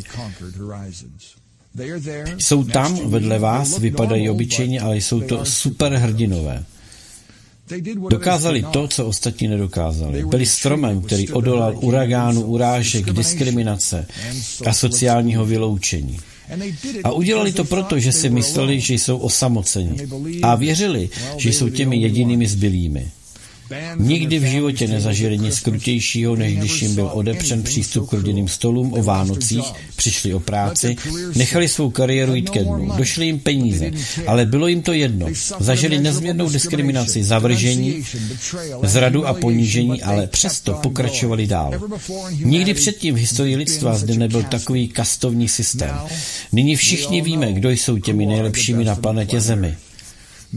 Muži, ženy, mladí, staří, bohatí, chudí, všech ras a náboženství, neočkovaní, vyvolení z neviditelné skupiny, ti jediní, kteří dokázali odolat, když se vše ostatní hroutilo. Jste to vy. Obstáli jste v nepředstavitelné zkoušce, ve které by neobstáli mnozí z nejtvrdších mariňáků, členů komand, zelených baretů, astronautů a dokonce géniů. Jste vyrobeni ze stejného materiálu jako ti nejskvělejší lidé v historii. Hrdinové narození mezi obyčejnými lidmi, kteří září ve tmě. Pamatujte, že vy jste tím hlasem. Uá, to bylo teda, to byl nářez. Uh, já jsem vám to chtěl pustit proto, že tenhle ten člověk to vystihl. Jo. On vystihl vlastně ten potenciál toho pnutí, kdy se ta společnost rozdělila na ty, kteří chápali naléhavost odolat, ustát tu situaci a stali se, byla to zkouška, na základě které se stali a potvrdili, že, že jsou hodni toho být skutečnými lidmi, na rozdíl od těch, kteří prodali svoji genetiku za mrzké svolení a povolení letět jet na dovolenou. A nejstrašnější na tom všem bylo, že vám většina těch lidí, kteří se nechali vobodat proto, aby mohli letět na dovolenou, tak vám řekne, nikdo to od nás nevyžadoval nikde. Jenom o tom mluvili v televizi, že nás nikam nepustěj. Ale skutečnost byla jiná. To, co uchránili ti z vás, tedy to, co jsme uchránili my neočkovaní pro příští generace, je nevykoup, nevykoupitelné a je k nezaplacení. Neexistuje na to žádná kupní síla, která by to dokázala koupit. Takže, jak on tady říká, jo, opravdu máme být na co hrdí. My to bereme tak, jako že jsme pouze, no já nevím, někdo to dokonce bere, jako že jsme nějak, že jsme smířeni s tím, s tou nálepkou těch lůzů. Jo? Jakože jsme teda v té minoritě jsme onálepkovaní, že teda nejsme očkovaní. A my jsme se s tím nějak vyrovnali. Ale takhle to není. To je pouze jako zmírnění nějakého mínusu. Ale tady se hovoří o tom obrovském hrdinství a o tom obrovském plusu. Ve srovnání jakoby s těma dvouma skupinama lidí, respektive bytostí, které se nechaly očkovat a které se nenechaly očkovat. Někdo to měl jednodušší, protože na něj tolik netlačili. Někdo to měl složitější, protože ho třeba vyčlenila i jeho vlastní rodina. V tu dobu, dneska už třeba ne, ale tenkrát, zažili zažili příkoří, řada lidí zažila příkoří, ať už v zaměstnání, ať už v rodině, ať, teď si vemte, že třeba t- dokonce ta rodina se štípla tak, že e, v podstatě jeden očkovaný, druhý neočkovaný. A teď pochopitelně to musí vyrobit nějakou třecí. Protože na druhou stranu být s očkovaným člověkem pod jednou střechou, to není jednoduchá věc, řekl bych. To rozhodně není jednoduchá věc. Takže uh, ano, kdo se nenechal očkovat, patří uh, k hrdinům, patří k hrdinům mezi, mezi lidskými bytostmi. Tak, potom, potom mám tady, mám tady docela hodně dotazů. Ptáte se asi pod, řeknu, tlakem nějakých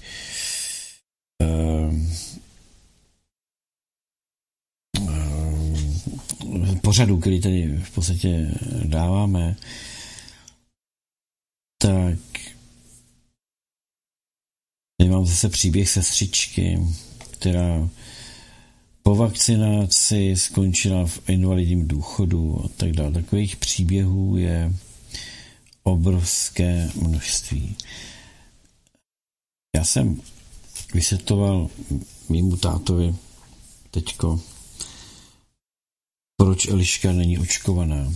Vysvětloval jsem mu, že kdyby, kdyby existovaly vakcíny jako za soudruhů, eh, tak asi bych s tím neměl nějaký velký problém, protože ani mě to, to očkování nespůsobilo nějaký velký potíže.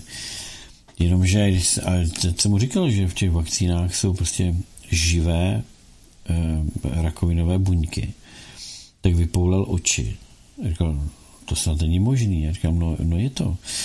Čili to je právě, to je právě ta velká změna, kterou si mnoho lidí neuvědomuje. Že se tady nebavíme o nějakých vakcínách, kterou, které známe z těch dob minulých. My se tady bavíme o úplně něčem jiném. To je důležité. Takže jenom ten příběh sestřičky. Eliška Šťastná byla coby zdravotní sestra ze zubní ordinace před třemi lety jednou z prvních, kdo se nechal očkovat proti tehdy se šířícímu viru. Obě dávky absolvovala spolu s kolegy a kolegyněmi z ordinace. Brali to jako nutnost a svého druhu povinnost vzhledem k atmosféře, která tehdy panovala ve společnosti. Po nekonečném kolečku po různých lékařských zařízeních se Eliška v loni dozvěděla nepříznivou diagnózu. F N D, funkční neurologická porucha, porucha hybnosti. Lékaři uvádí jasnou souvislost mezi očkováním a touto diagnózou, která je však relativně nová a neexistuje žádná známá efektivní léčba. A to je všechno. Je tady s ní rozhovor. Je zbytečný. Takových příběhů je prostě celá řada.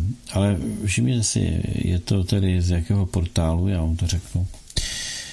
E, jo, A C dvacet čtyři, už to vidím. Je to z portálu A C dvacet čtyři, no je, že to tenkrát bylo. Ne. My lidské bytosti máme takzvanou eh, máme právo volby. A to ale prezentuje, nebo to vyžaduje také mít správný úsudek a umět vzít odpovědnost za svá rozhodnutí. Jsou tam karmické zátěže a spousta dalších věcí. Nic není zadarmo. Každé rozhodnutí, které učiníme, nás může posunout anebo vrátit na té evoluční cestě. Takže to, že byla tenkrát taková doba, ano, byla. Zatím nebyli stíhaní lidé, kteří lhali, protože jejich vystupování v televizi nebylo ničím podložené. Byli to umělci, byli to politici, byli to rádoby nějací experti, kteří tvrdili věci, které neměly možnost být ověřeny, a byly to pouhé spekulace. Lhali lidem, že ta vakcína má nějaké účinky, které nikdo nikdy neprokázal. Oni je tedy nemohli mít nikde, nikdy na papíře. Žádné ministerstvo zdravotnictví um, nevydalo dokumentaci k, to, k tomu, že by to umělo. Říkalo se to, ale na papíře to nikdo nedal, protože nebylo na základě čeho to dát. Ti lidé, kteří lhali a dostali za to zaplaceno, ať už to byli umělci, nebo ministři, politici, rádoby experti, většina z nich byla v tom vakcinačním procesu finančně zainteresovaná, tak je potřeba, aby byli šetřeni, zkoumáni. Dopustili se čeho? Šíření poplašné zprávy. Lubomír Volný byl odsouzen za to, že šířil poplašnou zprávu o tom, že e, e, dojde k nějaké záležitosti okolo ivermectinu. Za to byl odsouzen. A za co budou odsouzení? No, proč by neměli být odsouzení tito, kteří lhali o nějakých mrazácích? To jsou všechno, to jsou zločinci. Oni úmyslně lhali. Protože to bylo tendenční, chtělo se to od nich, dostali za to zaplaceno, dostali za to kariéru, nějakou, nějakou trafiku. No, pojďme tedy zpátky k těm dotazům, o kterých jsem tady mluvil. Týká se to odkyselovacího programu. Odkyselovací program, jsou tam takové dotazy, jako že proč celý nějaký složitý a drahý program, protože já se netajím tím, že to prostě stojí nějaké peníze a ty peníze nejsou zrovna malý. To znamená, není to o tom, že si někdo připlatí v lékárně za nějaký rádoby probiotický prostředek. Stojí to mnohem víc. A proč teda nestačí si změnit stravu, proč nestačí si dát jedlou sodu, jo, takový ty věci, jako kdyby, co jsou zažité mezi lidmi jako nástroje k nějakému řešení zakyselení. Takhle bych to asi popsal. Já to se pokusím nějak tak vysvětlit velmi jednoduše. Ten celý projekt těch odkyselovacích programů, to není z mojí hlavy. Ten vznikl v institutu odkyselení a redukce váhy celostních lékařů doktora Otto Horáka a jeho tatínka. Oni založili institut, který má tento program. Vypracovali jakoby strategii toho, jak tu věc řešit, čili jakýsi postup jednak té diagnózy a potom, nebo toho diagnostikování, a potom jak se stavit a čím řešit tu situaci, která teda je výsledkem té diagnostiky. A to je projekt, který běží už řádku let. běží asi ve třiceti zemích světa a do toho projektu si dovolím říct, že už dneska je zapojeno přes tři sta dvacet tisíc lidí. Čili takovýmto odkyselovacím programem prošlo cirka tři sta dvacet tisíc lidí s nějakýma výsledkama, takže je na čem stavět, má to, řeknu, nějaký jednak lékařský a jednak praktický ratio, to znamená, že stojí to na klinických nějakých výsledcích, které to přineslo, když ten program pilovali. Stojí to celé na, na tom, jak už jsou zvyklí celostní lékaři pracovat. A sice věc stojí na tom a padá s tím, že nelze řešit jednu z mnoha věcí a očekávat nějaký výsledek. To znamená, že vychází z toho základního principu, protože řada lidí pořád řeší nějakou prevenci proti těžkým chorobám a řeší prevenci proti únavě, proti nemocnosti a tak dál. A všechno je spojeno s jednou jedinou věcí. Na, na tu v podstatě na, na tu se soustředil ve svých studiích a ve své vědecké činnosti a práci pan doktor Otto Warburg, který v roce devatenáct set třicet čtyři za to dostal Nobelovu cenu. On zjistil a prokázal, že rakovina nemůže vzniknout, nemůže vzniknout v, překys, v těle, které není zakyselené. To znamená, které má nějaké dobré pH, čili je to prostředí, které je které je zásadité a není tedy kyselé. Tak zás, nebo to správné pH se bude pohybovat trošku u každého jinak. Někdo bude mít svoje zdravé pH na šest osm, někdo bude mít na sedm čtyři. Jo? Každá ta fabrika chemická, kterou každý jsme, tak funguje trošku jinak. No a e, to je zásadní předpoklad, protože pokud tedy e, nechci zemřít na rakovinu, musím se chovat preventivně a nesmím dopustit, aby prostředí, ve kterém ta rakovina, a čím kyselejší, tím lepší prostředí pro její vznik, tak e, že v podstatě zamezím změnou prostředí a udržením té změny zamezím možnosti vzniku rakoviny. Ale ono to není jenom o rakovině. Ono je to pochopitelně o mnoha dalších takzvaných civilizačních chorobách. Překyselený organismus pochopitelně vykazuje eh, jednu důležitou věc, a to je velice snížený potenciál obrany schopnosti. Takže Otto Warburg nemluvil jenom o rakovině, Otto Warburg v podstatě dokladoval, že dřív nebo později, později drtivá většina lidí umírá na to, že je zakyselená.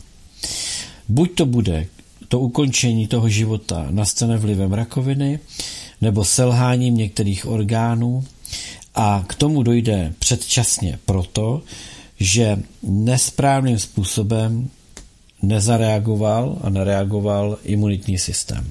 Neměl na to sílu, neměl na to dostatek pracovních sil, když bych to takhle pojmenoval. A takže umíráme zbytečně a umíráme nezdraví, protože si neumíme s tou kyselostí poradit. Jenomže ta kyselost v našem těle vzniká z mnohých důvodů. Má takové, řeknu, asi nejsilnější indicie, z čeho to je, tak tou nejsilnější indicí není konzumování potravin, které jsou kyselotvorné, nebo nedostatek konzumace potravin, které jsou zásadotvorné. Tohle to není ten prvotní problém. Ten primární problém spočívá v chemizované potravě. Čím jíte víc chemickou stravu, tím víc si zakyselujete organismus. Tím víc jste náchylný k tomu, abyste měli ve střevě zánět. Když máte zanícené střevo, máte otevřenou cestu do krevního řečiště pro řadu řeknu, mikrobů, plísní a hlavně chemie, která by se tam za jiných okolností nedostala. Například ten zmíněný ta makro, makro ježi, Páter o tom tam mluvil,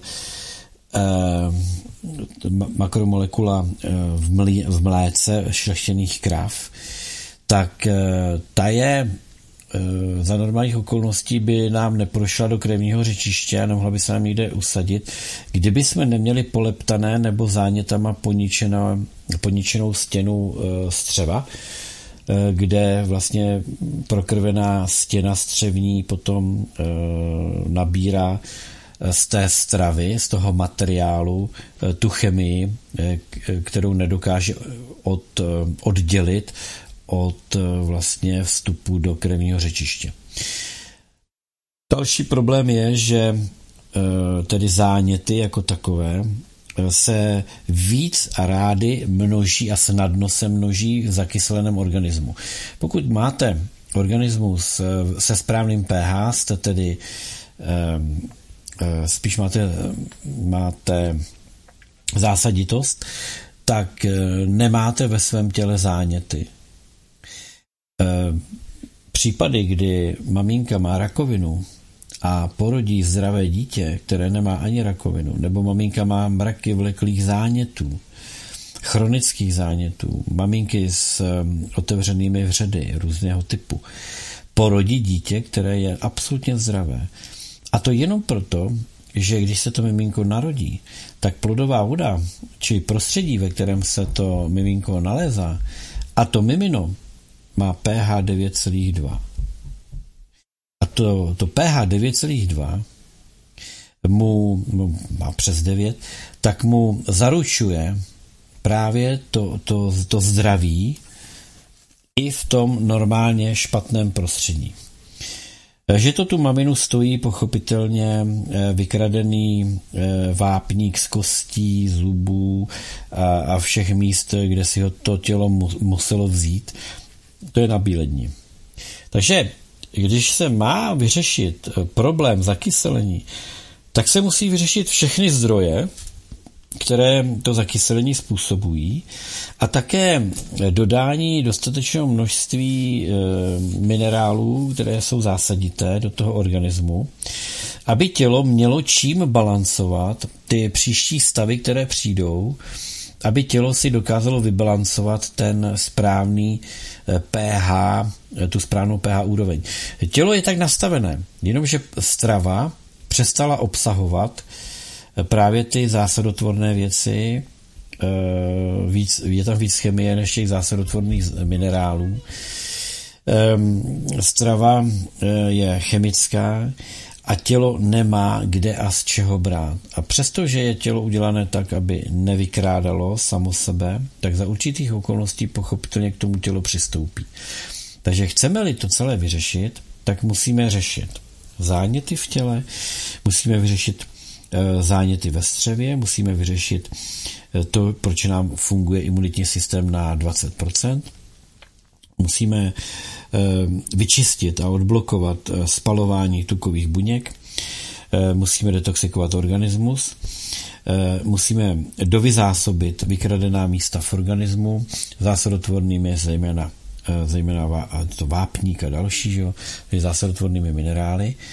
A to všecko v jeden okamžik v úvozovkách najednou, protože když uděláte jenom jedno, tak nevyřešíte nic, protože se vám to tam z jiné strany jakoby nahrne.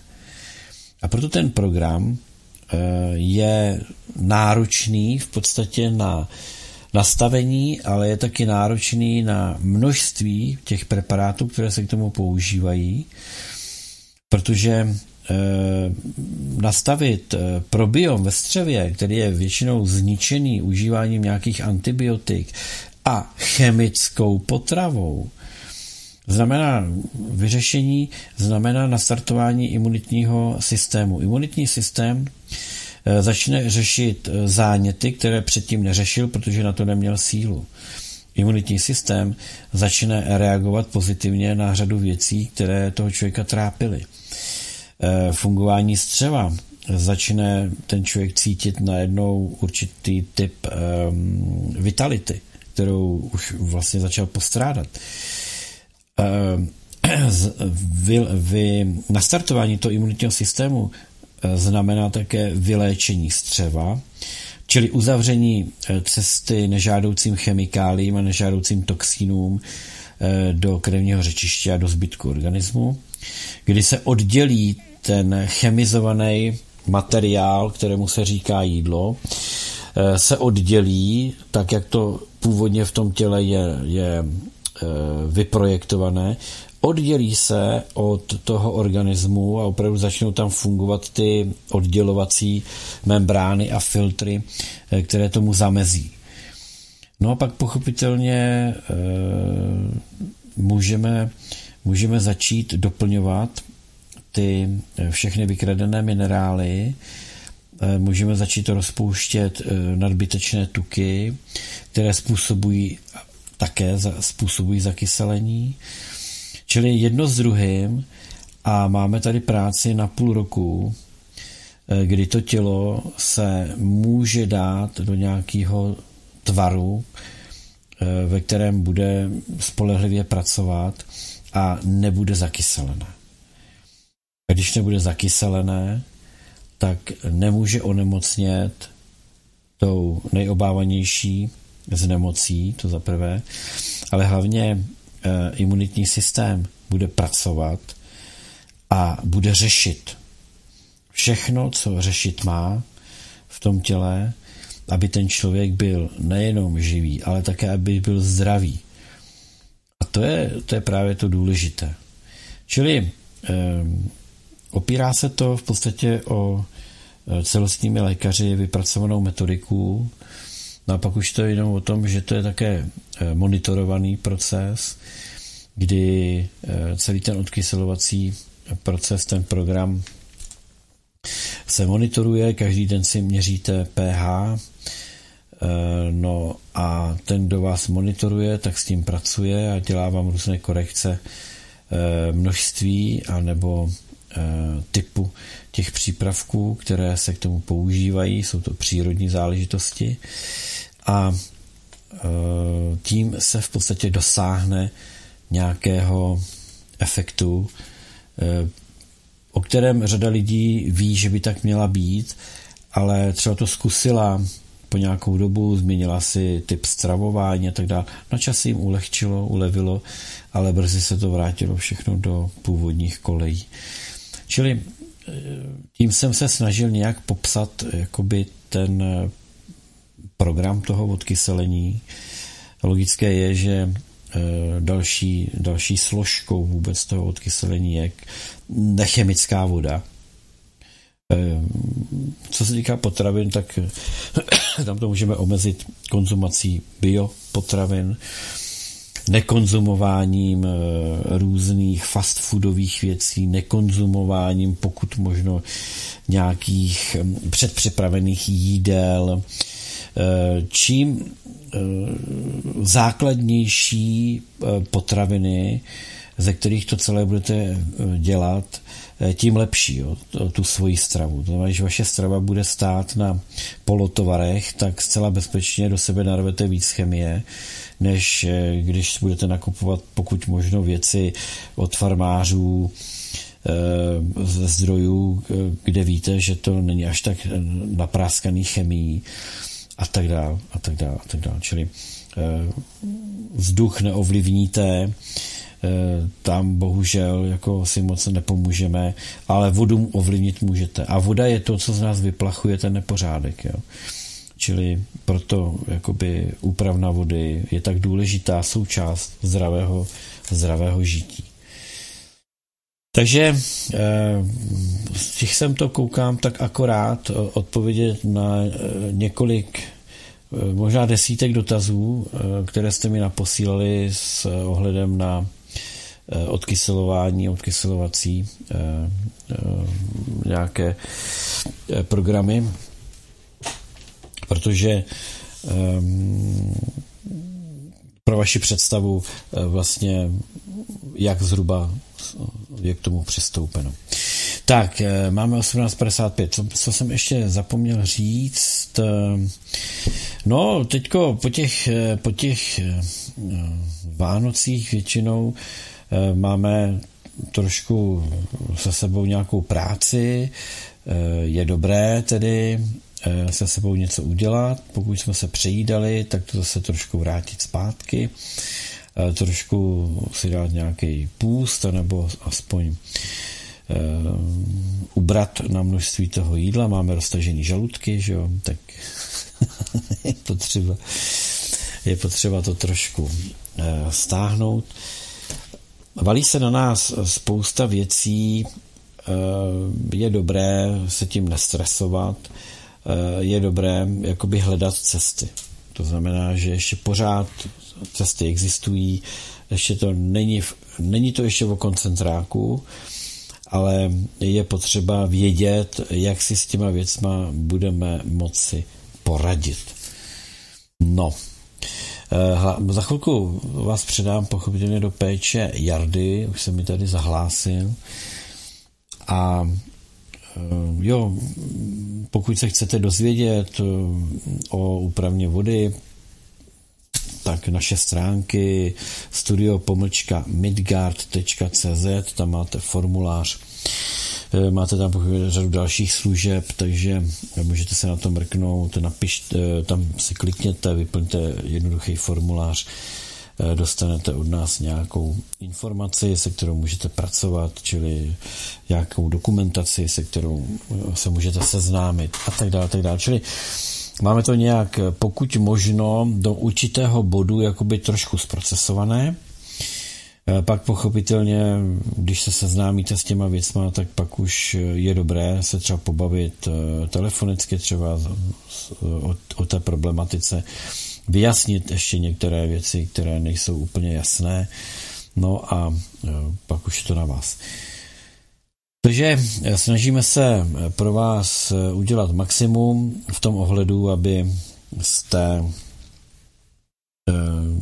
nemuseli jenom poslouchat, co je špatné, ale snažíme se vám dávat do ruky nástroje, jak to řešit. A to, na to jsem, můžu říct, docela, docela hodně hrdý, že se nám daří jakoby na to hledat pro vás ta řešení. A ta řešení zatím ještě pořád existují. Jsou, my, my Češi i Slováci jsme na to velice vynalézaví, uh, umíme si s tím nějak poradit. Takže je to jenom a jenom na vás. A je to pořád stejná písnička dokola, jo. Uh, někdo řekne, že přeci ta voda ve vodovodu je pitná, tak uh, od ní očekávám, že, že mi neublíží, tak proč bych to měl řešit? No, to je také přístup. Dost podobný, jako přeci kdyby ta vakcína nebyla v pořádku, tak ji nikdo neschválí a nebudou mi píchat doktoři, kteří vědí, že, že přeci nic špatného by mi nedali. Jo. To je dost podobný přístup. Čili eh, každý za svá rozhodnutí neseme odpovědnost a díky tomu máme ten dar, že se můžeme rozhodovat svobodně. No, přátelé, je to všechno, uslyšíme se pozítří v pondělí u komentovaného čtení, pustíme se zase dál do knížky Karla Čtvrtého a jeho manželek, už budeme začínat číst o třetí manželce, no a možná, že to nebudou čtyři ženy, o kterých budeme číst, ale možná, že se tam ještě něco myhne na pozadí, nebo někdo. Takže to je vše. Mějte se krásně, od mikrofonu se loučí jak jinak než Petr Václav.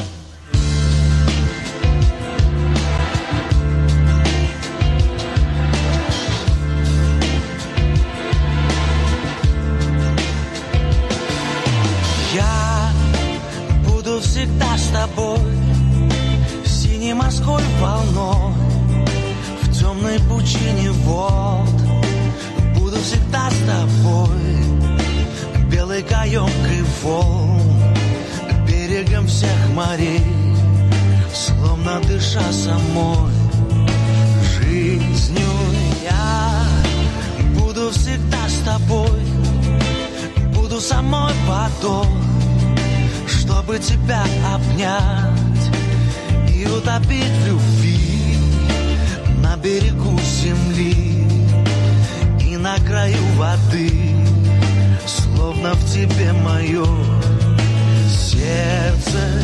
Нет в небе моей звезды, на глубине воды, где-то она под толщею тайны. Я буду всегда с тобой, буду твоей мечтой, буду твоею явью. Ты будешь всегда со мной. Я не могу понять, как это все сказать смею я, как это все сказать смею я, как это все сказать смею.